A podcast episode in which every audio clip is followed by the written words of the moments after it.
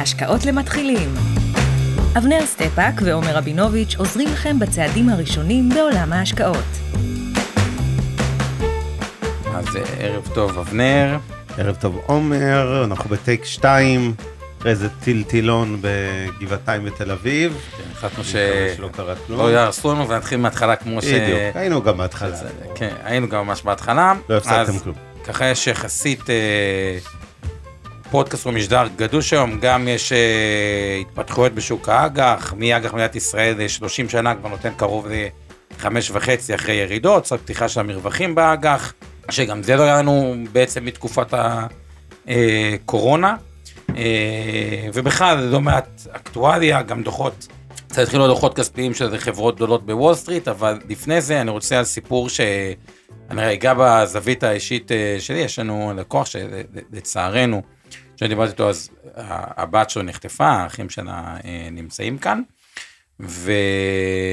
ורצינו להביא את הס- את ה- את הסיפור, ורק מבחינתי, כאילו מהזווית האישית, יש פה אה, גם סיפור שאתם תשמעו אותו, שהוא, לא יודע איך לתאר את זה, לא פשוט, אה, אבל גם סיפור מדהים על אה, אה, משפחה שלקחה יוזמה ועשתה דברים אה, אה, מדהימים בזווית הבינלאומית, להגיע להכי בכירים שיש, גם, ב, אתם תשמעו אחרי זה, גם בגרמניה וגם בארצות הברית, ובכלל פעילות הסברתית שיש במדינת ישראל לטובת המדינה ולטובת חטופים, שזה מייצג את כל החטופים, כמובן שזו הזווית האישית שלהם, אבל עושים הרבה אה, למען אה, אה, כולם, וכמו שהאזרחים במדינה גילו הרבה מאוד תושייה, ובעצם העמידו פה אה, אה, מערך מדהים של תמיכה הדדית, אז גם פה זה סיפור מדהים על אה, אה, תושייה, איך מרימים אופרציה חצי גלובלית בזמן מאוד אה, קצר, וכמובן המסרים שלהם למה בעצם אנחנו הציבור הישראלי יכול אה, אה,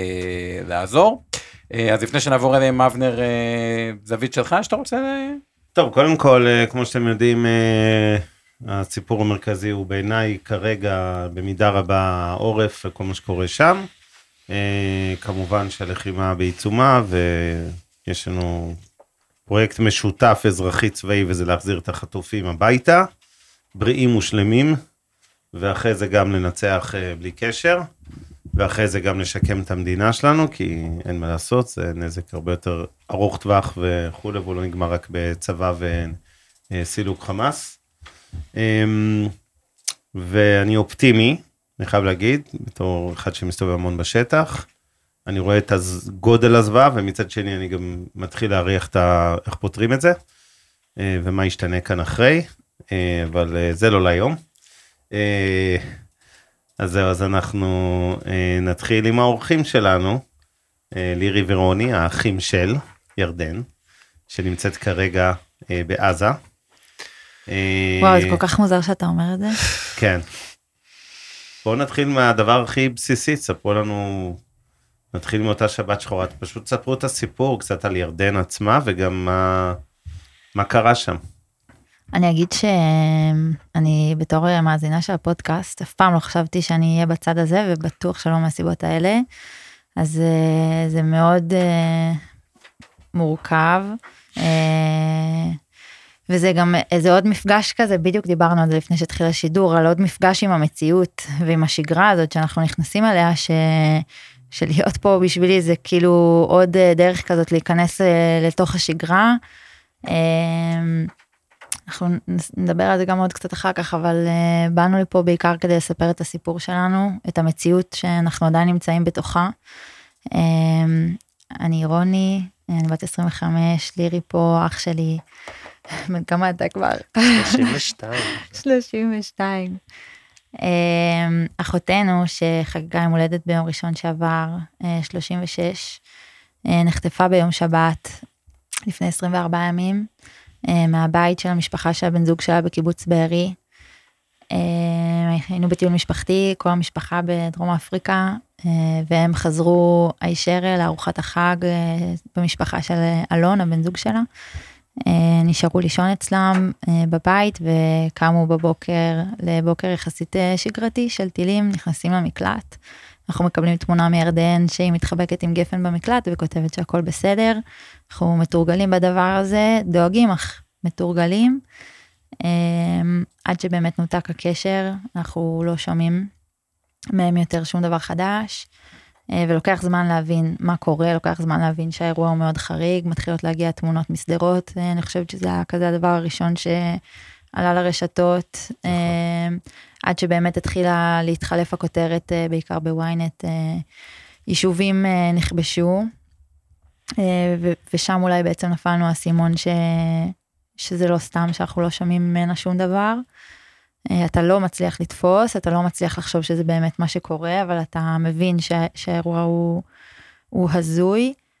אנחנו בשעות רבות של חוסר ידיעה, אנחנו לא יודעים שום דבר, אף אחד לא יודע שום דבר. אה, ממש עד הלילה אה, היה איזה שלב שראינו סרטון של אימא של אלון, אימא של הבן זוג של ירדן, שמובילים אותה בקיבוץ, מחבלים חמושים. חייבת להגיד שזה נתן לנו תקווה כמה שעות. אה, כן, כי... זה הגיע ביחד עם הסיפור של אה, בני ערובה בחדר האוכל, אנחנו סיפרנו לעצמנו סיפורים כל פעם, נדבקים ל... ממש. לסצנריו האופטימי ביותר שיסביר למה ירדן לא עונה לטלפון. כן, אז באמת הרבה שעות היה לנו איזושהי תקווה שיש בני ערובה בחדר אוכל, יהיה משא ומתן והם יחזרו אלינו לידיים שלנו. אמ, בערך בלילה יצאה ידיעה ששוחררו כל בני ערובה בחדר אוכל בריאים ושלמים ואין קול ואין עונה, ירדן לא יוצרת קשר, אין שום רשימה שמתקבלת מהחדר אוכל אה, ועוברת עוד שעה, עוד שעתיים, אנחנו בעצם מבינים שכנראה משהו מאוד מוזר בסיפור הזה וחוזרים לחוסר הוודאות. אה, בעצם עד יום ראשון בבוקר, בערך ב-7-8 בבוקר, אנחנו לא יודעים שום דבר, אה, ואז מתקבלת שיחה מאלון לאח שלו, שהוא אומר, אני עם גפן בידיים שלי, אה, הצלחנו לחבור, כן. גפן זאת הבת שלהם, כן. בת שלוש. Um, המחבלים הגיעו אלינו הביתה, הוציאו את כולנו, uh, משום מה פיצלו אותם, uh, הוציאו את אימא שלו בנפרד, את אחותו בנפרד ואותם. את אלון, ירדן וגפן הם לקחו ברכב private שלקח אותם ונסע לעזה. ממש רגע לפני הגדר הם הצליחו לנצל הזדמנות ירדן עם גפן בידיים שלה פשוט קפצה מהרכב אה, תוך כדי שהוא נוסע והתחילה לברוח וגם אלון. הם, אה, הם ברחו המחבלים קלטו את זה ופשוט התחילו לרדוף אחריהם ולירות עליהם. נשמע כל כך מוזר וכמו איזה סצנה של סרט שראיתי שבוע שעבר אבל זה ממש הייתה המציאות. אה, ירדן העבירה את גפן לידיים של אלון והם המשיכו לרוץ והתפצלו, ירדן נעצרה להתחבא מאחורי עץ, אלון המשיך לרוץ עוד עד שהוא תפס אה, מקום אה, מחבוא. הם התפצלו, זו הייתה פעם האחרונה שהוא ראה אותה. המחבלים עוד היו שם, הסתובבו. הוא התחבא שם עד הלילה, כמעט 24 שעות עד שהוא הצליח להגיע לכוחות צה"ל חזרה בקיבוץ. ממש דילג ממחבוא למחבוא. עם התינוקת בת עם התינוקת. בת שלוש בפיג'מה, יחפה. יחפים שניהם. בלי מים, בלי אוכל, כשבמקום לבכות אבא אני צמאה, היא לוחשת לו, לא הבאנו בקבוק מים. כזה ילדה ש... היא הבינה את הסיטואציה, גילתה תושייה. ברגע אחד ראתה את הדבר הכי נורא ונאספה כדי לשרוד את הדבר הזה. אה, כן, אז בעצם זה כביכול הדבר האחרון שאנחנו יודעים אה, על ירדן. ממש באותו בוקר כבר אח שלנו הגדול גילי אה, ירד לשטח והתחיל להתחנן לכוחות צה"לים שהיו שם שיוציאו איתו סיורים לחפש אותה. באותו יום כבר יצאו שני סיורים, אחד איתו ואחד עם אלון שחזר לאותה נקודה כבר באותו יום, כדי להבטיח שהיא לא פצועה ונמצאת בשטח איפשהו. במשך ארבעה ימים הם עוד חיפשו אותה שם בכל ה... הרדיוס הזה חיפשו עם גששים, עקבות, כל סימן פציעה או מאבק, כל דבר. אה, מצאו קצת עקבות, מצאו את העץ שבו היא הסתתרה, אבל אה, לא משהו מאוד ברור, מאוד אה, מרמז כל דבר. ובעצם המסקנה המתבקשת היא שהם פשוט תפסו אותה שוב. תפסו אותה שוב. בחזרה, בלי הרבה מאבק. אחת הנקודות תקווה שאנחנו מחזיקים זה שגם בלי סימני דם בשטח, אנחנו מבחינתנו, כנראה שהיא שם בסדר הייתה מבחינת היום הראשון. Mm-hmm. מה קרה מאז, אנחנו יכולים לספר מה היה אצלנו. כן. אז בדיוק, אז מה, את, אתם מבינים שהיא כנראה חטופה בעזה, כנראה בריאה, כי אין עקבות, מה, מה האסטרטגיה, מה עושים משם, איך עושים? הימים הראשונים היו ממש כאוס, אתה רק מנסה להבין למי להעביר אינפורמציה, מי יכול לתת לך אינפורמציה, אה, טלפונים לכל העולם, לנסות להבין מה קורה ומה עושים. אה, בימים האלה התחלנו אה, להתגבש, פשוט כל כך הרבה חברים טובים שלנו שהגיעו אלינו הביתה ואמרו, תגידו לנו מה לעשות, אנחנו עושים. ובעצם הקמנו איזה סוג של חמ"ל. חמ"ל ביתי. ממש חמ"ל ביתי, פינינו את כל שולחן האוכל בבית, התיישבו עליו פשוט עשרות חברים והתחלנו טלפונים, שיחות, להבין. חמ"ל הבנתי 34 חבר'ה, צוותים, כל אחד מדינות שונות, דברים שונים, אז מה, מה, מה זה כאילו תראה, הימים הראשונים זה אנחנו מוצפים. ב... הטלפון לא מפסיק לצלצל, כולם רוצים uh, להשתתף, לקחת חלק, כל גופי התקשורת, אתה... לא ידענו מה יהיה הדבר שיעזור. פתאום תפסנו את עצמנו שאמרנו, אם עכשיו כל היום נהיה עם uh, קשת רשת uh, כאן 11 ונספר להם את הסיפור, זה לא מה שיעזור להביא את ירדן, ובעצם מהר מאוד מצאנו את עצמנו בונים אסטרטגיה, יושבים וחושבים מה אנחנו יכולים לעשות שיכול לעזור במשהו. אז בימים הראשונים עוד הייתה חוליה אחת, חוליית השטח, שעוד חיפשה בשטח את ירדן, אוקיי? ואז אנחנו כולנו בבית, מה אנחנו עושים? אוקיי, אז מה באמת האסטרטגיה שבניתם? מהר מאוד סימנו את זה אמ, שירדן כולנו, משפחת רומן, אזרחים גרמנים. אה, ובעצם ראינו את זה בתור איזושהי הזדמנות שלנו יש ערך מוסף לעזור למדינת ישראל בהסברה וברתימת גרמניה לדבר הזה. בעצם איך שאנחנו ראינו את זה, אה, זה גרמניה, אחת המעצמות החזקות, שיש לה קשרים, יש לה יכולות, יש לה say שלה יזיז משהו, אזרחית שלהם שם, והם צריכים להבין את זה ולקחת על זה אחריות. Okay, אוקיי, בנקודה הראשונה, זה היה לא מובן מאליו שהם בכלל יספרו אז... אותנו. כזה, סליחה, בסדר, יש לה דרכון ישראלי, אבל היא, גרמני, אבל היא ישראלית. זה היה ככה המטרות הראשונות. אז איך קוראים למדינה כמו גרמניה, ויש לגרמניה הרבה קשרים קלקליים עם העולם הערבי, עם קטר, עם זה זה, איך, איך גורמים למדינה כמו גרמניה להירתם? כאילו, מה, אה, אז אני חושבת שבראש ובראשונה גם כמו שהגיעו אלינו ניצלנו בעיקר את, ה, את העיתונאות ואת התקשורת אה, לצאת ולספר את הסיפור. ואז מאוד מהר גם הבנו שהוא לא עובר טוב כי אנחנו לא פה אנחנו לא אנשי טלוויזיה אנחנו לא יודעים לדבר בתקשורת אנחנו יודעים לספר את הסיפור שלנו כמו שאנחנו גם נמצאים פה אבל אנשים, ובמיוחד בגרמניה, צריכים לראות את העיניים שלנו, ולראות את הכאב בעיניים שלנו, ולהבין שבאמת מדובר פה באזרחית שלהם, ושהם חייבים להתחייב ולהיכנס לכל הדבר הזה, אה, ותוך אה, כמעט שבוע אחרי שזה קרה כבר ארגנו משלחת ראשונה, אספנו ביחד איתנו משפחות נוספות אה, שהם אזרחים גרמניים שהצטרפו אלינו למסע הזה.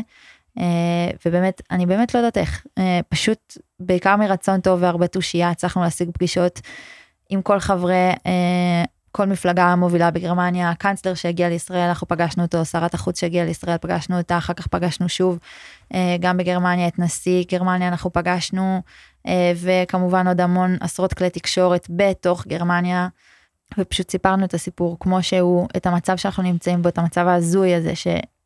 אני מדברת על אחותי ואני פשוט לא תופסת את המספר של 240 היום אזרחים 18 מזה זה אזרחי גרמניה 18 מזה אזרחי אגב, גרמניה. אגב איך אתם נפגשים עם קאנצלר גרמניה עם, אה, עם, עם כל הסנאט בעצם כל הכנסת כל המפקדות כן. המרכזיות. מה כאילו איך הם מגיבים לזה הם כאילו אומרים אנחנו.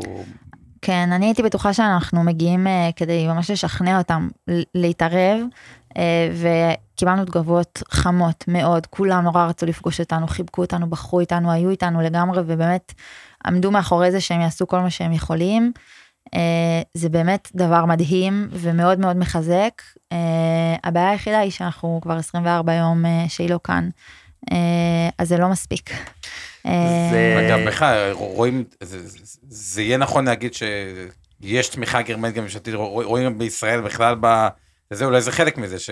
הייתם ממש ראשונים להגיע עם הנרטיב הישראלי נקרא לזה ככה. חד משמעית, אני חושב אה, כשיצאנו, היינו בראש עם איזה מסר מסוים, ככל שהדבר הזה התגלגל, עדכנו את המסרים, זה אנשים רגילים, סטודנטית למנהל עסקים, ש...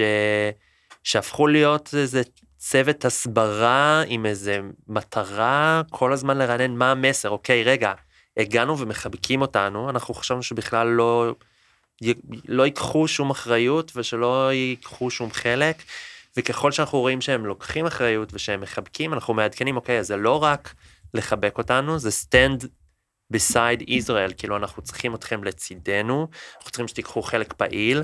And bank in action, זה ועכשיו הדבר. ועכשיו הדבר הבא זה make an action, כאילו זה לא רק words, זה חבר'ה, מה אתם, איפה הדרישות שלכם? וככל שהדבר הזה רא, ראינו באיזה מהירות הם אימצו את זה שאת האזרחים הגרמנים, אז מהר תרגמנו את זה, אוקיי? זה לא רק האזרחים הגרמנים, אתם צריכים לזכור שאנחנו מדברים פה על מדינת ישראל, שכל תושבי מדינת ישראל הגיעו מאיפשהו. זה היום גרמניה, אבל אנשים אחרים הגיעו ממקומות אחרים, כי מדינת ישראל הייתה המדינה שכולם כבר ברחו אליה מאיפשהו, והיום אנחנו רודפים אחרינו כאן. בעצם לתרגם את כל הדבר הזה ל... להומניטרי, לאנשים, לאזרחים שנלקחו ומוחזקים שם. וגם זה קרה.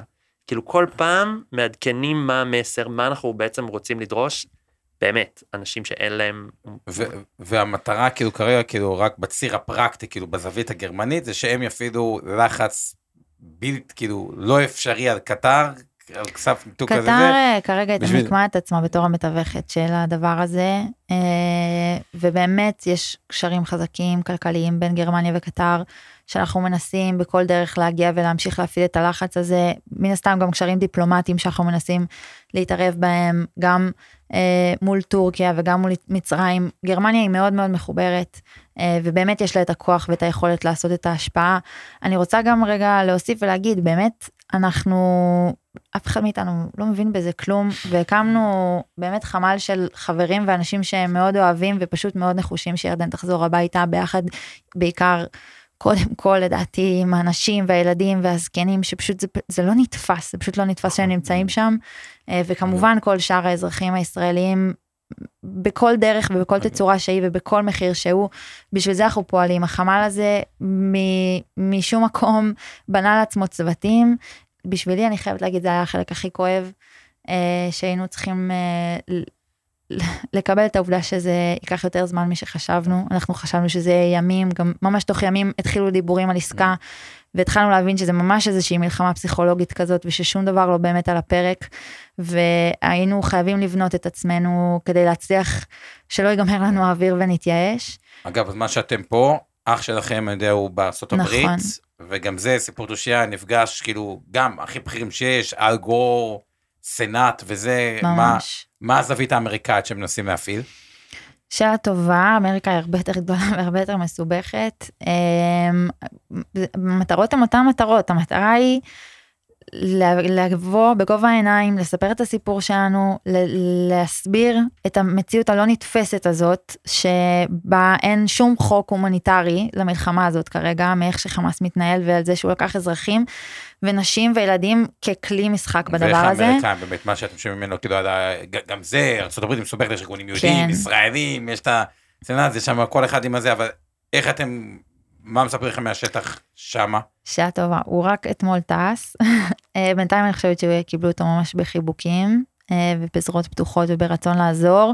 אני מקווה שהוא יצליח, אה, אני מקווה שזה באמת ימשיך ככה ושזה יישאר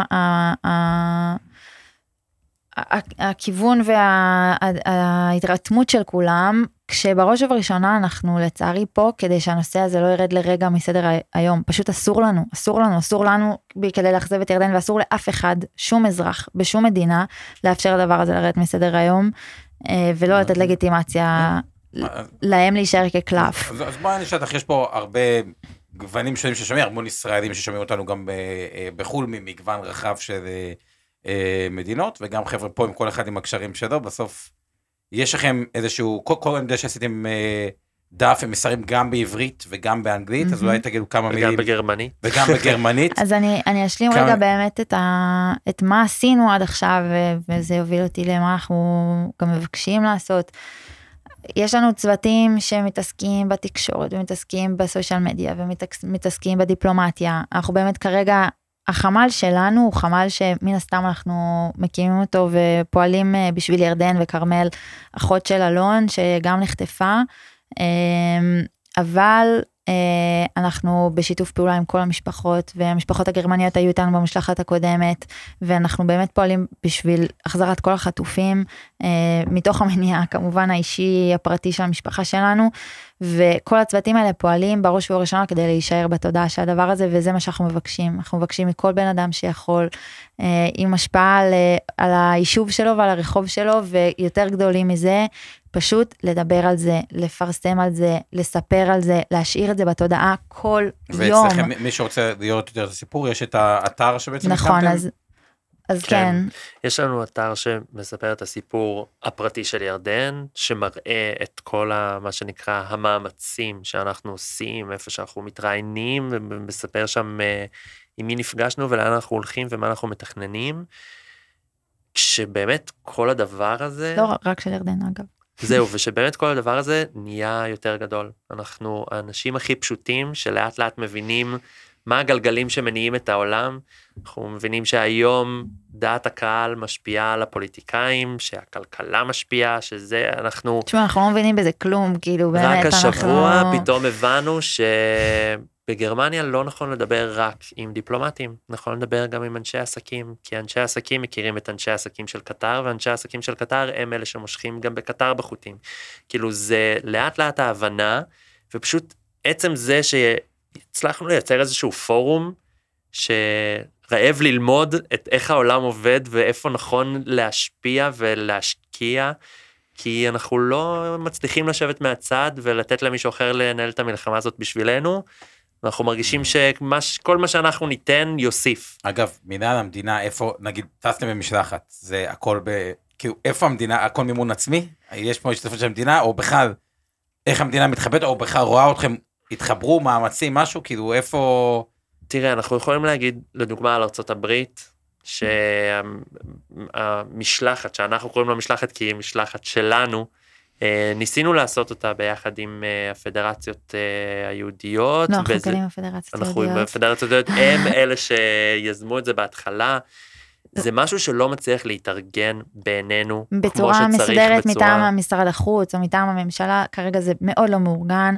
אנחנו לא, מהרגע הראשון לא רצינו לחכות, אנחנו רוצים לפעול בכל דרך שאנחנו יכולים. צודקים. אה, ובשביל זה גם אנחנו התחברנו לפדרציות וגם בגרמניה הקהילה היהודית מאוד עוזרת לנו והקהילה הישראלית והם עזרו איתנו במשלחת הראשונה שכבר הוצאנו ובמשלחת הבאה שאנחנו כבר מתכננים בשבוע הבא. אנחנו לא רוצים לעצור לרגע, נשמח לכל חיזוק, לכל חיבור שאנחנו נצליח לקבל, אנחנו לא עוצרים ומחכים. אה, ובגלל זה גם הגענו לפה וחשוב להגיד שזה באמת ממש קשה כי אחותי היא ההפך מזה, היא ההפך מזה, ביום שהיא תחזור והיא תראה את הפרצוף שלה בכל מקום, באמת, אני לא יודעת איך היא תחפור לעצמה את המנהרה בתחת לישראל להסתתר בה. היא פיזיותרפיסטית צנועה, שקטה ומתוקה, שרק באמת הדבר היחידי שלי יש בראש זה שגפן היא כל עולמה והיא אפילו לא יודעת שהיא בחיים. באמת, היא אפילו לא יודעת שהיא בחיים. וזה, אם, אם רק את הדבר הזה לפחות הייתי יכולה להגיד לה כדי לדעת שיהיה לה כוח אה, להחזיק שם מעמד. אנחנו עושים הכל כדי להחזיר אותה אלינו אה, ואת כולם אלינו. ואנחנו בשביל זה כאן לבקש את העזרה שלכם להמשיך את זה בתודעה. מן הסתם, כמו שנראה לי שזה משתמע, אנחנו עושים המון מאמצים, החברים שלנו מתנדבים, השגרה מפחידה אותנו מאוד, מאוד. אנחנו בדיוק דיברנו על זה שהתחילו להיות פקקים לתל אביב, כולם חוזרים לאיזה מציאות כזאת, אנחנו לא נחזור למציאות אפילו לא לדקה, אין לנו אגב, מציאות. אגב, הזכרת את גפן הרבה פעמים ככה, אנחנו ככה לקראת סיום, אבל מה אומרים לילדה בת שלוש? מה ילדה בת שלוש אומרת לך? מה ילדה בת שלוש, כאילו, שהיא תופסת אותך לא מוכן. בלי ששמת לב, והיא אומרת לך, מתגעגעת לאימא. מה אתה אומר? מה אני, בן 32 בלי ילדים, שקיבל את האחריות אה, בתוך החמ"ל הזה, התפקיד שלי זה הבייביסיטר במשרה מלאה. אף אחד לא הכין אותי, אף אחד לא לימד אותי, ואני לא יודע מה התשובות שעונים לילדה כזאת. אז מה אתה עונה? שראתה את אימא שלה נלקחת איתה באוטו. הדבר היחידי שאנחנו יודעים, באמת באופן כללי. הדבר היחידי שאנחנו יודעים זה שילד צריך למצוא את המילים כדי לספר את הסיפור וכדי לתת מקום לרגשות שלו. היא מבינה בדיוק מה קורה. היא, החמ"ל הזה שאנחנו דיברנו עליו קורה בבית שלנו, הבית שבו גפן כרגע גדלה. אה, מצד אחד יש שולחן חמ"ל, מצד שני יש את הקייטנה של לירי, והיא מסתכלת על כל האנשים יושבים סביב השולחן, ומבחינתה אנשים בלפטופ זה אנשים שמחפשים את אימא. אה, וכשהם מקריאים לה סיפור, אז היא מגששת ושואלת אותם, גם אתכם פעם באו אנשים רעים ולקחו אתכם מהבית ולקחו אתכם ברכב שאתם לא מכירים בלי להיחגר. כאילו בתפיסה של ילדה בת שלוש, זה... זאת נהייתה המציאות, היא מנסה לאשש שלעוד אנשים קרו חוויות דומות לחוויה שלה. כן, אנחנו גם אפילו לא, לא הספקתי לדבר על זה בכלל, ש... שזה אימא של אלון, סבתא של גפן, נרצחה ממש כנראה כמה דקות אחרי שראינו את הסרטון שבו היא, היא הייתה נראית בסדר גמור. ואחת השאלות שגפן כל הזמן מחפשת תשובה אליהם, כמובן לא מולנו, מול אנשים אחרים שמגיעים. לי אין סבתות, לכם יש. כאילו היא, היא ממש, היא לא, זה העולם שהיא עכשיו גדלה לתוכו והיא מנסה לחפש בו את, את, את ההיגיון. והאמת היא, אין לנו כל כך הרבה היגיון לתת לה, אנחנו פשוט נורא מקווים שהחום שלנו והאהבה שלנו יעטפו אותה ויתגברו מעל זה. וזה... אנחנו חושבים, כולנו בבית, מהחמ"ל ועד הקייטנה, מאמינים שירדן עוד בסדר, ובגלל זה הזמן הוא אלמנט כל כך קשה אצלנו כן, בבית. אה, ככל שהזמן עובר, אנחנו לא יודעים מה קורה לה שם, השגרה כן. משתלטת ו... לפני, אנחנו, שנייה, לפני שאנחנו אורזים את הפרק הזה, תספרו טיפה יותר עליה גם, הזכרתם את זה באיזה משפט, 36, פיזיותרפיסטית וכולי, אבל בוא נעשה rewind קטן. אני יכול לעשות את ה rewind, אבל אני אגיד לך את המשפט היותר חשוב בעיניי של מה שאני אומר. אני יכול לספר על אחותי כי אני אוהב אותה וכי היא חשובה לי. אבל היא באמת, באמת, באמת, הבחורה הכי לא מעניינת, הכי משעממת, הכי סתמית, וזה מה שצריך להפחיד אותנו. אחותי היא באמת הבחירה הרנדומלית בלקחת מישהו מהבית שלו. זה שהיא מהממת ושהיא פיזיותרפיסטית שעשתה תואר שני בזקנים, ופתחה קבוצה של הזקנים בקיבוץ לטפל בהם בפיזיותרפיה, אבל תוך כדי זה גם בשיח, כי היא גם מאמינה שהקוגניציה צריכה לעבוד, אני, אפשר, יש. היא אוהבת כן. טבע ולטייל, וגפן היא ילדה של טבע, והיא מסתובבת בעיר יחפה, וכאילו הורים מסתכלים עליי ולא מבינים מה קורה, למה היא אוספת עלים מהרצפה. אפשר. זה כל בן אדם הוא בן אדם מדהים, ירדן היא, היא המדהימה שלי הפרטית. אבל היא באמת באמת סתם בן אדם שלקחו אותו מהבית, וזה בעיניי מעבר ל... להתחבר לירדן, יותר צריך לפחד על זה שהיא הייתה יכולה להיות כל אחד. כן, ושזה ממש, אה, אה, מבחינתי אני לא צריכה שתחשבו על ירדן, אני צריכה שתחשבו על אחותכם. כי זה כזה רנדומלי. ו... נכון. והיא לא קשורה שם, היא לא צריכה להיות שם. היא לא עשתה שום דבר כדי להיות קשורה לדבר הזה, וגפן לא צריכה לעבור את הדבר הזה שהיא בלי אימא. אנחנו לא יכולים פשוט לקבל את זה בעולם. אני, כאילו, זה מה שאני מסתובבת איתו. עכשיו, עכשיו בבקשה, ככה, אנחנו צריכים ככה להתחיל לסיים, אבל כאילו, כמה דברים טכניים. אחד, הסתכלנו ככה לפני זה בשידורים, יש לנו לא מעט צופים גם מארצות הברית, כל מיני משלחות ישראליות, דברים כאלה וכו'. וגם מגרמניה, אז רוני נתתי את הטלפון, אם מישהו יש לו איזה שהם קשרים מסחרים או מכיר מישהו חזקים מול קטרים או דברים כאלה, אני יודע שזה לא מאוד נפוץ, אבל לא צריכים הרבה אנשים, צריך בסך הכל לפעמים קונקשן או שתיים, זה מה שעוזר, אז תפנו אה, לרוני, רוני רצה לפרסם את המספר. כן, בטח. עוד רגע, כן, אה, אנחנו גם נעלה אותו.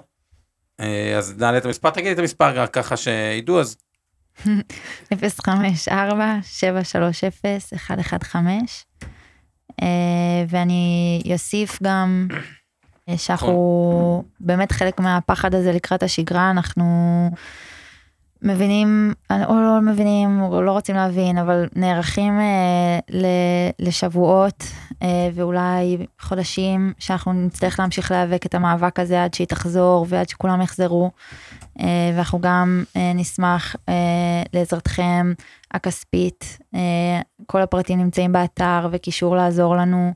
אה, כל כסף שיגיע הולך אך ורק לכל פעילות שקשורה להחזרת החטופים הביתה, אה, בין אם זה המשלחות ואם זה תקשורת וקמפיינים של פרסום, רק לדברים האלה.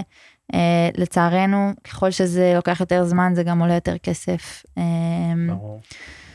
ואני רק אוסיף פה במאמצים, זה לא מאמצים שהולכים לפרסום בארץ על מודעות, הם ממש נכון. חמ"ל שעושה גלובלי. יחסים בינלאומיים גלובליים, ארה"ב, גרמניה, מספר את הסיפור הישראלי, סוג של אה, משרד הסברה ישראלי לכל הסיטואציה, פלוס החטופים, ואין באמת משרד הסברה ממה שאני הבנתי ככה מכם בשיחות מקדימות, שכאילו שם, זה זה, זה אתם מול העולם וההסברה העולמית בכלל על ישראל ולסיטואציה. אז מהבחינה הזאתי, חברים, תודה רבה, ומה אני אגיד לכם, שתדעו, רגע, נותנים. פה בקושי לא, התבטא, אתה לא נותן לו? לא, הוא תמיד יש לו, הוא הטכנאי. עזבו כלכלה ליום, אנחנו נגיע לזה, אל תדאגו, זה פחות חשוב. תראו, אני רוצה להגיד לכם משהו אה, לגבי מה ששמענו פה היום, ובכלל. אה, בעצם, אם אני מסכם את זה כרגע, יש פה שתי מטרות, קיבלנו שיעורי בית כולנו, כל מי שמאזין, צופה וכולי. מטרה אחת זה להפיץ את הסיפור הזה כמה שיותר בחו"ל, בעיקר באנגלית, ויש לכם את כל החומרים בברינגר דן הום, עוד רגע נעלה את השקף, נכון? עם, עם הלינק לאתר וגם עם הטלפון uh, שלך, רוני, uh, וכמובן, היעד השני זה גיוס תרומות. וצריך לזכור, עכשיו יש פה מלא חברים, Friends and Family שעובדים מהסלון בבית, אין, כרגע ישראל עוד לא חזרה לשגרה, עוד חמש דקות אה, אנשים יחזרו לעבודה, יחזרו להכל, יהיה פחות מתנדבים, צריך יהיה גם יותר אנשי מקצוע, זה עולה כסף, ואני חייב להעיר, זה לא הסיפור האישי של ירדן, זה סיפור לאומי, ומבחינת אפקטיביות של התרומות. כשאתם מסתכלים היום בכל העולם שאנשים היום מתעסקים, אה, רובנו, לא משנה, כל אחד עושה בחזית שלו, אחד הולך לאקספו להתנדב ואכין לנשק, ואחת אחרת מכינה עוגות, והשלישי מארגן ציוד לחיילים. אה, הכל חשוב, אבל אני חושב שמבחינת אפקטיביות של תרומה, כל שקל שהולך למטרה כזו, שבסוף אה, היא חלק גם ממלחמה רחבה מאוד של ישראל ביחסי, אה, היחסים הבינלאומיים וכל ה... התקשור של המלחמה הזאת, שאנחנו יודעים שאנחנו, לא רוצה להגיד מפסידים בה בתקשורת העולמית, אבל אנחנו בהחלט, אה, יש לנו בעיות קשות שם. ואין מה לעשות, אני אגיד דברים שאתם, אה, אני לא יודע אם תסכימו איתם, לא, זה לא חשוב, אני יכול להגיד אותם כבלתי מעורב.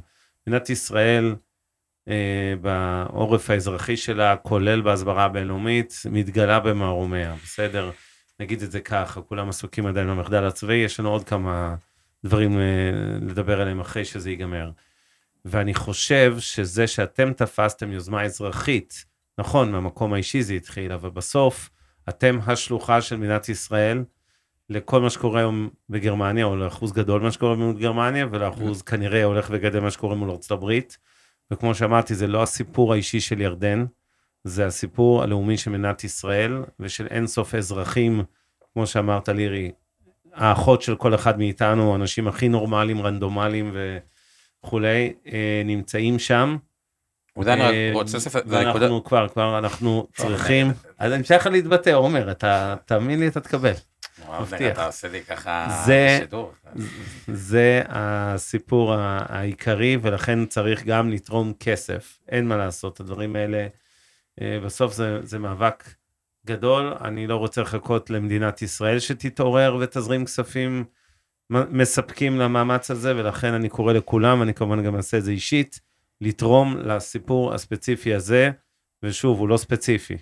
bring your den home, יש לכם את הלינק, וכל מי שיכול לקשר, אני אוסיף עוד מטרה אחרונה. אם יש לכם אנשי קשר מעניינים במדיה העולמית, בעיקר דגש על ארה"ב וגרמניה שיובילו כנראה את החילוץ הזה מלבד אה, ישראל. אה, אנשים שהם בפוליטיקה, בזירה העסקית הבינלאומית, במקרה זה קשר בקטר, זה מה שצריך כרגע, אוקיי? זה הרבה מאוד נטוורקינג, אתם סיפרתם לנו בהקדמה לפני המשדר כמה עזרו לכם ישראלים שמכירים את ההוא, שמכירים את האי, ופתאום אתם מראיינות ב-CNN ובכל uh, ערוץ חשוב בעולם. זה מה שצריך, צריך עוד כאלה. אז גם את זה בבקשה, יש לכם את הנייד של רוני, ואתם מוזמנים uh, לפנות אליה ישירות. איימן. ועכשיו... לא, רק... דיווחי התנועה. זה לא, רציתי רק להוסיף, כאילו, בהקשר הזה שאמרת על הכסף, תראו, אני מכיר את המשפחה הזאת אה, בצורה מאוד טובה, וגם במקרה הספציפי הזה נפלה עמדת ישראל, ה... לא רוצה להגיד את הזכות, כי זה יישמע לא טוב, אבל במקרה גם משפחה של חטופה הם גם דוברי אנגלית בצורה מאוד מאוד אה, טובה, גם אזרחי גרמניה, כלומר, אף אחד, גם לא במשרד ההסברה, ומתוקף זה שפשוט באותה משפחה יש את החטופה, אז הזווית האישית תמיד תנצח. לא במשרד ההסברה הישראלי, ולא אף אחד אחר, והקומבינציה וה, הזאת, שהם גם, נכון, אף אחד לא הוליד אתכם מהתקשורת ואתם אנשים, אבל בסופו של דבר, גם דוברי אנגלית, גם כבר הקימו את החמ"ל, וקשה להקים תשתית מאפס, גם כבר יצאו אה, אה, הרבה מאוד קשרים עם התקשורת במדינות שונות, וקשרים שהם כבר אה, נקראים יותר אה, אה, עמוקים, זה ממש הזדמנות, כאילו, זה, זה, זה פתח לעשות אקספנשן לדבר הזה ברמה הלאומית, לפחות מה שאני מכיר, אין את זה, וגם דיברנו, אין איזה משהו מאורגן כזה אחר במדינת ישראל בזווית הבינלאומית, כלומר, זה מה שיש שם במדינת ישראל, אז אני מתחבר, רק רציתי להגיד שאני מתחבר,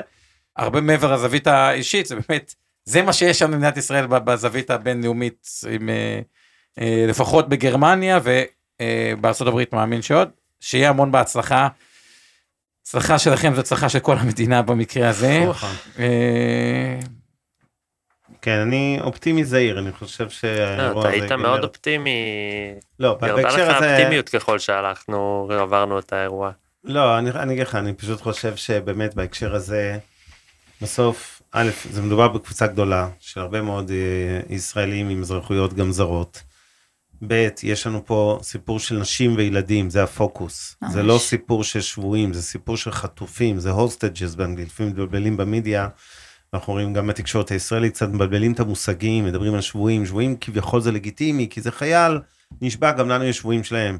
אזרחים זה הוסטג'ס, זה חטופים, זה לא לגיטימי. ושם לדעתי, זה, זה חלק מהסיבה שזה, אני מאוד מאמין שזה ייגמר טוב. אה, ואני חושב שהם גם, יש להם את כל האינטרס לשמור על כל מי שכבר אצלם אה, בריא ושלם, כי בסוף זה, ה, זה, זה המטבע שאיתו הם ינסו להגיע לעסקה בעתיד. הלוואי. אה, כן. כבר הם הוכיחו שהם לא חושבים רציונלי כמו שאנחנו חושבים. אבל אנחנו לא נעצור, אנחנו לא נעצור עד שכולם יחזרו הביתה, וחשוב לי גם להגיד את זה אגב בהקשר העמותה שלנו. כל הכספים, אה, הם, אנחנו לא נפסיק לפעול, גם כשירדן, אם ירדן תחזור הביתה ולא כולם, אנחנו לא מפסיקים. מצוין. זה משימת חיינו כרגע, שכולם יחזרו הביתה. אה, ותודה לכם פה שנתתם לנו את הבמה, ותודה לכל מי שיעזור לנו להמשיך אה, להיחשף ולהפעיל לחצים. באמת כל אחד צריך לחשוב מה הוא יכול לעזור, ומפתיע כמה קצת, הוא בסוף נהיה הרבה. הרבה קצת. אה, טוב, אז תודה לשניכם, היה סיפור בהחלט אה, מרגש, ואני יצאתי מפה הרבה מחשבות על גפן, שלא מכיר, אבל אה, זה חלק מהותי מהסיפור. אני טוב עם ילדים, תיזהרו. אני מודה. מחפשים בייביסיטר. אנחנו לא מחפשים בייביסיטר, שאני לא אשאר מובטל. תודה. תודה לכם. רק בואו נשאיר שוב את המספר. ואת הלינק לתרומות אתם תמצאו בתיאור הפרק. 054-573-0115, זה הטלפון של רוני, אחות של ירדן. שוב, 054-573-0115. אה, כל מי שרוצה לעזור ויש לו רעיונות לקשרים וכולי, תתקשרו אליה. כל מי שרוצה לתרום להבדיל, או אה, אה להפיץ את החומרים בעולם, כי יש שם חומרים בשפות וכולי, שייכנס ל-bringyardenhome.com, יש לכם את זה גם כתוב פה. אגב, אפשר גם לדעתי בביט לרוני ישירות, גם... אה, כן, אבל יש כאלה שרוצים את זה דרך עמותה מסודר, זה לא משנה, כן, ביט מוגדל. מעולה. בדרך עמותה, בדיוק. טוב, אז עכשיו במעבר חד, לא נשארנו המון זמן, אנחנו צריכים לשים איזה רבע שעה עשרים דקות על כלכלה, ועוד להעלות את הפינה החברתית עם אלינור בן יעקב בסוף, כי יש לנו גם פרויקטון אה, חשוב נוסף, פרויקט חשוב נוסף.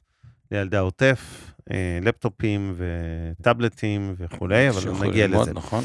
אז, אז בואו נדבר קצת על כלכלה. אז קודם כל, אה, טוב, תתחיל אתה ואני אשלים אותך. אני חושב, גם התייחסתי קצת ביום ראשון, הסיפור המרכזי הוא מתחיל להיות ההופכי מהנהירה לקרנות כספיות. כרגע כל הציבור נוער לקרנות כספיות, mm-hmm. ולראשונה, ומזה אה, זמן, אפשר לקבל בחברות, לא תגידו אה, שיש להם דיבייט. אלביט מערכות, זה מה שאני הבאתי ביום ראשון כ, אה, כדוגמה, במקום פיקדון דולרי, אתה יכול לקנות היום את אלביט מערכות, שהתווכחו אם היא יותר בטוחה מאשר פיקדון בבנק או לא, מהמערכת המקייב, החברה מאוד מאוד אה, יציבה, אה, בצורה של 6.9 דולרי. מאגר כמו החברה לישראל שנה, חברה מאוד מאוד יציבה, בטח למחר כן. שנה, 8 אחוז דולרי. והנושא הזה כספציפית לכל מי שנמצא, אז זה בדולרי. אותו דבר אפשר גם למצוא בשקלי, אה, אה, בשקלים, וגם פה, פתאום האג"חים הארוכים, שגם היה ירידה חזקה באג"ח הממשלתי, אני מזכיר, אג"ח הממשלתי ארוך מאוד, ל-30 שנה כבר, מדברים תמיד על 10 שנים, אבל ל-30 שנה כבר נותן 5.3, 5.4, ופתאום אתה יכול לקבל את עזריאלי, ו-11 שנים, מח"מ 11, נכון זה ארוך, ב-4-4 פלוס מדד. ולא בטוח שכאילו... not too bad. מה, אה, not too bad, אפשר להתווכח אם האינפלציה גבוהה או נמוכה, דברים כאלה, אה, וזה רק דוגמה אחת, יש עוד אה, הרבה, והנקודה שאני מעלה זה, לכל מי שמרגיש בכספית, בנוח, כדי לקבע תשואה של 4, 7, 4, 8, אולי עדיף לקבע כבר תשואה של 6, 7, גם לטווח יותר ארוך, כי לפחות לפי מה שקראתי נכון להיום לבנק ישראל, הצפי הוא שבעוד שנה, אגב, וגם פה זה צפי מבלבל, כי בנק ישראל מביא את הצפי של בתי השקעות, שאגב הוא ריבית עוד יותר נמוכה כן. משלו, את הצפי של בנק ישראל, אז כנראה שנהיה בשנה מהיום, נקרא לזה באזורי הארבע, לא הארבע פלוס, אלא הארבע, יש ויכוח שבעים וחמש וכו'. אז כל הנושא הזה של במקום הכספיות, ואני מזכיר, המשקיעים הם בדרך כלל אה, משקיעים לא טוב, לפחות סטטיסטית. איך יודעים את זה? שתשואת השוק היא תמיד גבוהה מתשואת המשקיעים. זה אומר שהשוק עולה כשיש מעט כסף ויורד כשיש הרבה כסף אה, אה, בתוכו. ואם כולם נוהרים עכשיו לכספיות וזה הפך להיות, יכול להיות שפתיחת המרווחים, הירידה, הדברים, מתחיל לבצר, זה משהו חדש, אני התעכבתי על זה טיפה כי זה בעיקר מה... ממש מהימים האחרונים שקצת נפתח, עד אז דווקא היינו בגישה יותר דיפנסיבית, ועכשיו אנחנו כן חושבים על ה... במקום כספית, הדבר הזה, זה ככה מחשבות שעדו אצלנו באינבסטור השבוע, אליך אבנר? זה מעניין, בהחלט יש אה, מתחילות הזדמנויות אה, אה, באג"ח, יש גם הזדמנויות במניות, לא ניכנס לזה. לא, כן, נכון, אבל, המניות אבל, מאוד אטרקטיבי, אבל, כן, אני, אבל אני, מדבר על תחליף כספית, כנראה שמישהו הולך מכספית ישירות למניה, ופה כספית זה כזה דבר, זה משהו שיותר... יותר קל, מצד שני, כן. כל ההזדמנויות האלה שאנחנו מתארים, זה לא דברים רוחביים שאתה קונה עכשיו תעודת סל של טלבון דיקס, נכון. אלא אתה מחפש אג"ח איגרות חוב ספציפיות, זה מחייב רמת ידע, הבנה, מקצועיות יותר גבוהה משלהרבה נכון. אנשים יש, או זמן גם. אה, זה המקום להזכיר שכל מה שעושים הערב אינו ייעוץ השקעות, לא תחליף לייעוץ השקעות המוטל לצרכי ונכסי כל אחד מכם מדי ייעוץ השקעות מוסמך, זו לא המלצה לביצוע פעולת השקעה כלשהי. או אי ביצוע פעולה, וכמובן שאם אנחנו מזכירים מניות או אגרות חוב ספציפיות, כדוגמת ניירות ערך שעומר הזכיר פה, ועוד נזכיר אולי, אה, צאו מנקודת הנחה שאי שם בתיקי ההשקעות וקרנות הנאמנות של אינבסטור 360, או בתיקי השקעות קרנות הנאמנות, הגמל, הפנסיה וההשתלמות של מיטב, אנחנו מחזיקים באותם ניירות ערך, ולכן יש לנו אינטרס בכלל להזכיר אותם. בכל אופן, אני רוצה קצת לעבור לשוק המניות הישראלי עדיין, ולהגיד ככה. אז, אז רגע, השוק, אולי כן. מילה אחת כמעט הסלקטיביות, בעיקר מי שככה רוצה מחקר עצמי, שימו לב, דברים שגם ישראל, כאילו, שהגלובלים מחזיקים, נגיד, אג"ח חברת חשמל, שתבינו מה קרה מנובמבר אה, 21, שהתחילה כל העלייה, ירד משער 110, אני מדבר על הארוך, לשער 80. היום אג"ח חברת חשמל, שהיא חברה סמי-ממשלתי, 4% פלוס מדד ל-11 שנים. עכשיו, עיקר הירידה או עיקר ההזדמנויות, בדברים שנגיד חברת חשמל, זה הרבה זרים החזיקו, וזרים פשוט זרקו כל מה שקשור נכון. לישראל. בנקים ירד, לא כי המוסדיים מכרו, כי הזרים מכרו. כן. אפרופו את הדברים האלה וכו', ובוא תמשיך את ה... אז לגבי שוק המניות, שוק המניות בעצם היום הוא עלה יחסית מש, משמעותית, כמעט 2%, אבל בוא נגיד שוק המניות, אם אנחנו נסתכל מדד תל אביב 25 מאז המלחמה, ירד בערך ב-11% מהיום לפני המלחמה, יום חמישי.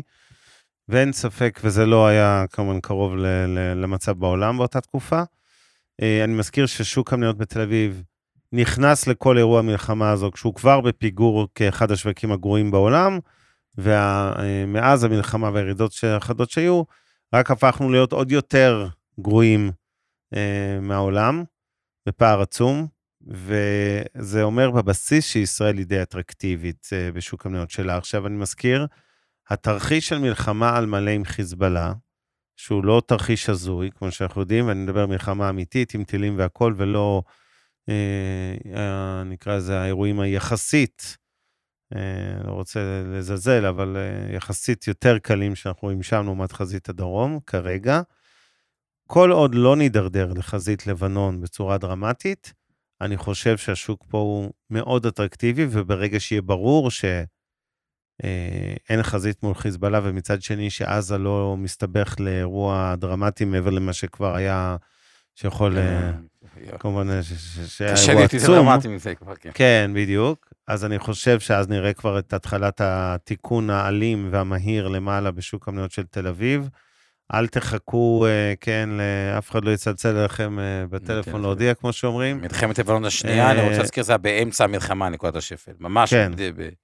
בדיוק, ולכן זה לגמרי לא בלתי סביר להגדיל מניות בתל אביב כבר עכשיו, ולא, לא- אנשים פועלים במשברים עם 2-3 מכות, נקרא לזה, פעימות, לא מכות, של רכישה, כי כן, התרחיש של חיזבאללה ולבנון הוא כמובן אה, לא תרחיש קלוש, כן? ואם היא תהיה שם הידרדרות, סביר להניח שהבורסה בתל אביב תחטוף עוד איזושהי מכה על האירוע הזה, אבל בסך הכל, המכפילים פה מאוד נמוכים, הרבה מאוד סקטורים לא נפגעו, לא כל דבר זה נדל"ן, אה, וגם אלה שנפגעו, לפעמים, אה, אתם יודעים, המניה מתנהלת ב overshooting, זאת אומרת, חברה, אתם אומרים, אוקיי, יהיה פה איזה הפסד חד פעמי לרבעון או שניים, זה לא ירידה פרמננטית ברווחיות, אבל המניה לפעמים אה, כבר קרסה ב-20-30 אחוז, בלי סיבה אמיתית, אמיתית, ולכן בעיניי אה, צריך אה, בהחלט להסתכל על השוק הזה כשוק יחסית אטרקטיבי לעבר.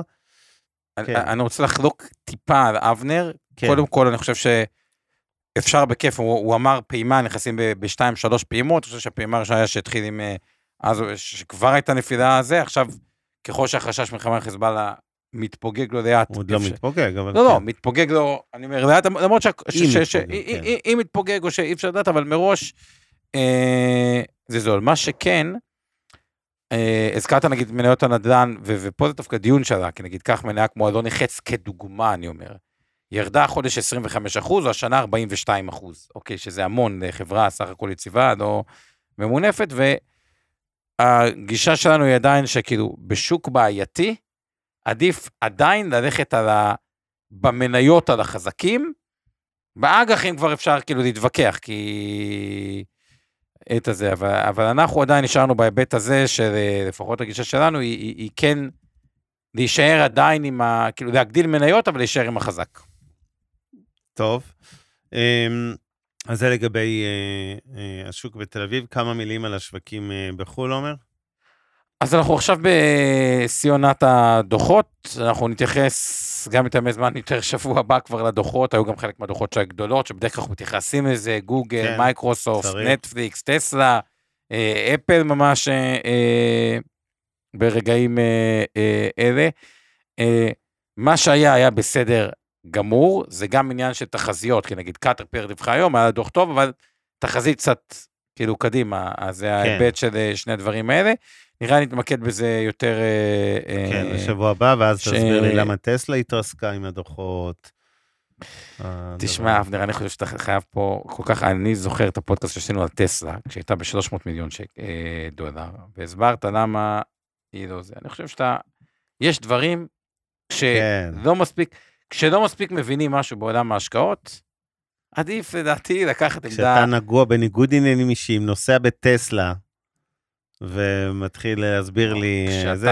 כשאני בתור בן אדם. שמרן מבין, כשאני קונה טסלה, אני חוסך כסף, כי זה יותר זול מטויוטה, אם אתה לוקח את, הדג, את הדלק, יכול להיות שאתה כן, מפספס, לא קניתי טסלה כי זה טסלה, קניתי כי פשוט price value טוב, ואני בן אדם שאוהב לקבל price value טוב. כמו את הדברים האלה.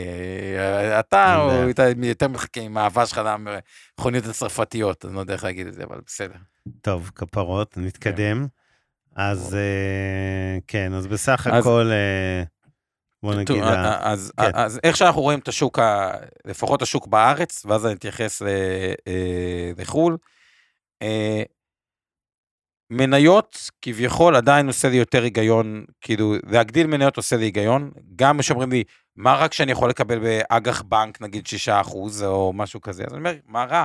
כי הבנק נסחר ב-0.8 על ההון עצמי, ועושה 12% תשואה, אז כנראה שתקבל תשואה אה, אה, משמעותית יותר גבוהה.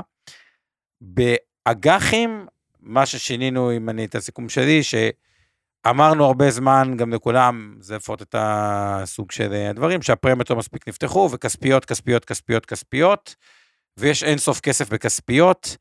לדעתי כבר 100 מיליארד, סתם, שוק הקרנות נאמנות באופן מפתיע, אתה מכיר אותו יותר טוב, כי אתה אחד כן. השחקנים הגדולים בארץ, אם לא הגדול גדול. בארץ, בתחום הקרנות נאמנות. אז מתוך ה-400 מיליארד, אומרים שאיזה 100 לדעתי זה כספיות, זה כבר הפך להיות איזה... אה, כאילו סכום לא פרופורציונלי, ותזכרו, בסוף הכסף זה כספיות, הוא לא יודע אינסוף, ובעוד שנה אה, הוא יצטרך לחזור לאנשהו. וכרגע, ספציפית, התחילו להיפתח המרווחים, ולכל מי שאני מדבר דווקא לא על הכסף האגרסיבי שהוא מניות, אנחנו, מי שכרגע יושב בכספית, שיתחיל ככה, אה, גם לקוחות שלנו שמאזינים וראו, דרך אגב, אוקיי, מה כזה רע, אם אני מרגיש בסדר עם פיקדון, ואני חוזר על זה עוד פעם, ב-4.8, היום המקם בדיוק שיצא בישראל נותן 4.7, 4.8, מה רוח לגבי ה-4 פלוס מדד בחברות המובילות במשק, דוגמת אה, אה, וחברו, כן. אז, אז כאילו, זה להגדיל מניות ולהגדיל אה, אג"חים, קונצרנים. קונצרנים, דירוגים גבוהים, על חשבון כספית, אבל אני מסכים, זה לא... דווקא בתחום האג"ח זה לא גורף, אני לא הייתי בהכרח הולך על אה, אה, מדד, כי בתוך המדדים, תסתכלו על הטלבונים וזה, יש גם חברות שהן בעייתיות, ויש עוד לקח אחד שאני למדתי בקורונה, בחברות הבעייתיות. מה קורה במדד? במדד, אם יורד דירוג, ובקורונה זה התבטא בקבוצה דלק, אוקיי? שאגב, בסוף האג"ח עשה את כל הדרך למעלה. אבל כשמדד היה צריך לזרוק את חברת דלק ביום אחד, כל המוסדיים, אנחנו פתאום ראינו את קבוצה דלק, נכון שבקורונה מחירי הנפט ירדו למינוס, אז זה היה פגיעה. כן. מ-100, בסוף זה הגיע ל-16 אגורות.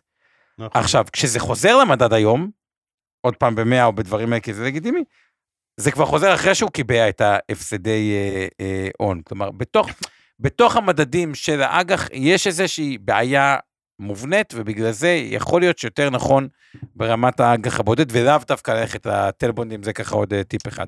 טוב, אה, בסדר, כמה מילים קצרות, כי אנחנו רוצים להעלות את אלינור עוד שנייה, אז אה, אה, בחו"ל אין איזה דרמות גדולות, אז כמה מילים קצרות בכל זאת על חו"ל. אה, אם נשווה אגב לתקופה של המינוס 11 אחוזים שלנו פה מתחילת הלחימה, אז S&P נגיד על, ירד בערך באחוז, אחוז וקצת, כאשר אנחנו בעצם ב, רק מהלכים בנזק אקסטרה, נקרא לזה, של 10 אחוזים. אה, אין איזה דרמות, כאמור, שבוע הבא אנחנו נדבר על הדוחות הכספיים, סיכום עונת דוחות אה, ארצות הברית העיקריות. אה, אתה רוצה להוסיף עוד משהו על חו"ל שמעניין? עובדה מעניינת אחת, תחשבו על זה ככה. 2000, הרבה שואלים אותי, כן, חו"ל להגדיל, S&P גבוה, גם הדואר גבוה, אז רק עובדה מעניינת. 2021, או סוף בכניסה ל-2022, ה-S&P עמד כמעט על 480 נקודות, היום הוא על 418, כלומר איזה 12, כמעט 60, 12-13 אחוז מה, מהשיא, לפי חישוב אה, אה, מהיר שלי. כן. עכשיו, באותה תקופה הייתה אינפלציה של כ-10 אחוזים נגיד בשנתיים, זו תקופה של אינפלציה גבוהה, כלומר, ריאלית, השוק הוא 22-23 אחוז לדעתי אה, מהשיא.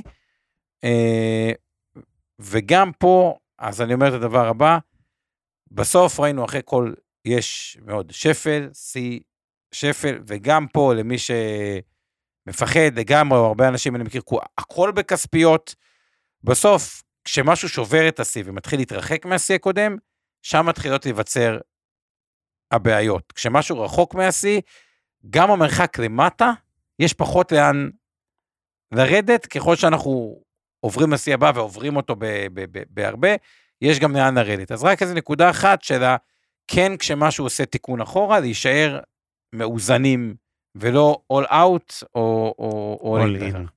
טוב, אנחנו רוצים עכשיו, אה, לסיום, להעלות את אה, אלינור בן יעקב. אני אגיד עליה כמה מילים ואתה תוסיף.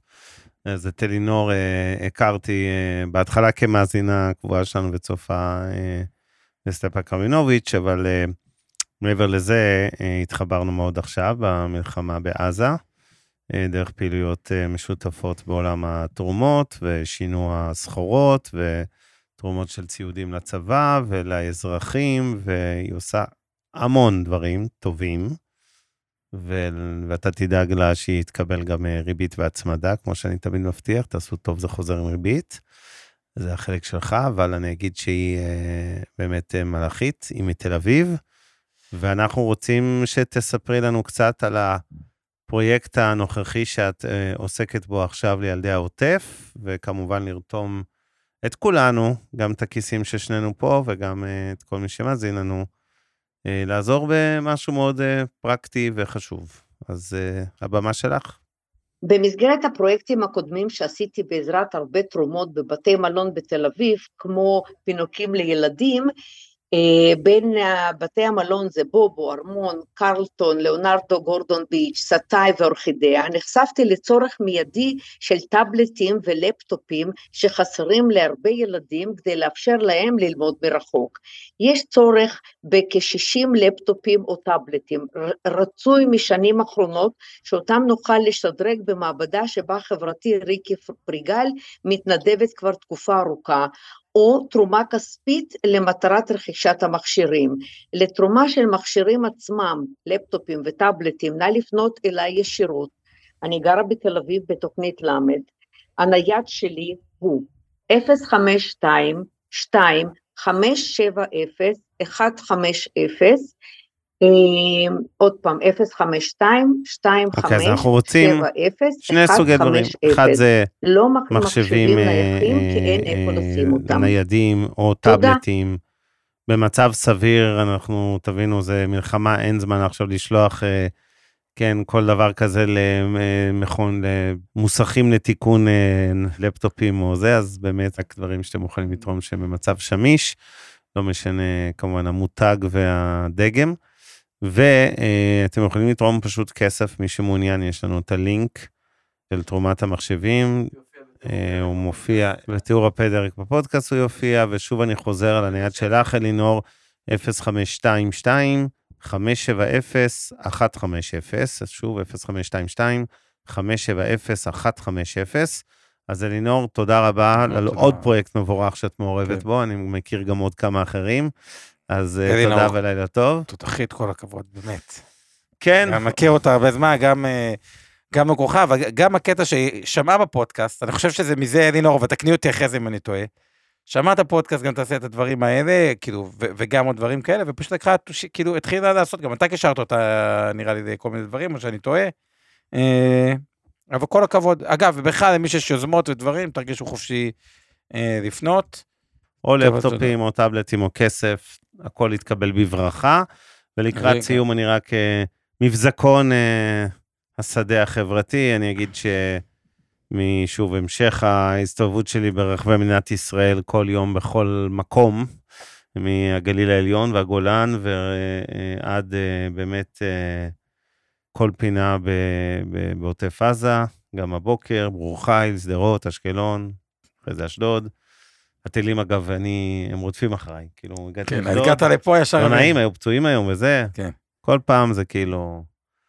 בקיצור... כן, גם כשאני איתך, הם פשוט רדפו אחריך. בדיוק, אבל אנחנו סבבה. אה, אז כרגיל, אני אגיד שתמקדו את כל מאמציכם בעורף עכשיו באזרחים, שם צריך את הכל. אני עצמי עכשיו מקים אה, מיזם חדש בתחום בריאות הנפש, כי הבנתי שזה האסון הגדול הבא שלנו. לא ניכנס אליו הערב, עשינו מספיק אה, שיחות על אה, ענייני זה. אני רק רוצה להגיד לכם לסיום שאני אופטימי, ולא סתם כי בסדר, אה, אני רוצה לשדר אופטימיות. אני מבין את הריסטארט הגדול, את ההזדמנות שהמדינה הזאת קיבלה לאיך אפשר לנהל דברים אחרת, ואנחנו רואים את כל ארגוני החברה האזרחית באשר הם, וגם סתם יוזמות אזרחיות של אזרחים למען אזרחים, בדיוק כמו המיזם היפה הזה שלינור הציגה עכשיו. אה, הדברים האלה יישארו איתנו גם אחרי המלחמה. ויהיה פה תיקון, ואני לא מדבר על פוליטי, אני מדבר בכלל על הניהול, האופן הניהול של מדינה, גם בשגרה, אני חושב שהרבה דברים הולכים להשתנות לחיוב כתוצאה מהפוסט-טראומה הזאת, ו... או כחלק מהפוסט-טראומה, תוצאה של הטראומה עצמה. ואני באמת חושב שלא רק שננצח את החמאס, זה ברור, אלא אנחנו אה, נצליח לשקם את המדינה היקרה שלנו להיות הרבה יותר טובה מאיפה שהיא הייתה קודם, אה, בהרבה תחומים. אני מאוד מקווה שהדור הבא של פוליטיקאים, שאני לא יודע מי הוא, אני רק יכול אה, להבטיח שזה יהיה הרבה מאוד אנשים חדשים שלא הכרתם עד היום בפוליטיקה, והרבה אנשים טובים ואיכותיים ממקומות שונים בחברה הישראלית, בין אם זה מהמגזר העסקי ומהמגזר החברתי ומהמגזר הציבורי, שייכנסו לאירוע הזה, כי צריך אותם. ואנשים שלא יתעסקו רק בעצמם, אלא באמת בשיקום מדינת ישראל. ואני חושב שאני רואה לא מעט סיבות להיות אופטימי ב... גם באוקטובר השחור הזה שלעולם לא נשכח. אז כרגיל, תעשו טוב, זה חוזר עם ריבית, לילה טוב. מעוניינים ללמוד יותר על עולם ההשקעות? האזינו לפודקאסטים נוספים שלנו. המשקיענים, אבנר סטפק ועומר רבינוביץ' בתוכנית אקטואלית עם כל מה שחם בעולם ההשקעות. Investor 360 Live, אורן ברסקי ועומר רבינוביץ' מארחים את בכירי שוק ההון ומבינים את הטרנדים החשובים לשנים הקרובות. להבין את סין עם יובל ויינרב, עם כל מה שרציתם לדעת על הענקית מהמזרח. השקעות להייטקיסטים עם צח איציק, שיבנה איתכם תוכנית כלכלית להגשמת החלומות שלכם. והפודקאסט ההשקעות למתחילים, לכל מי שעושה את צעדיו הראשונים בעולם ההשקעות.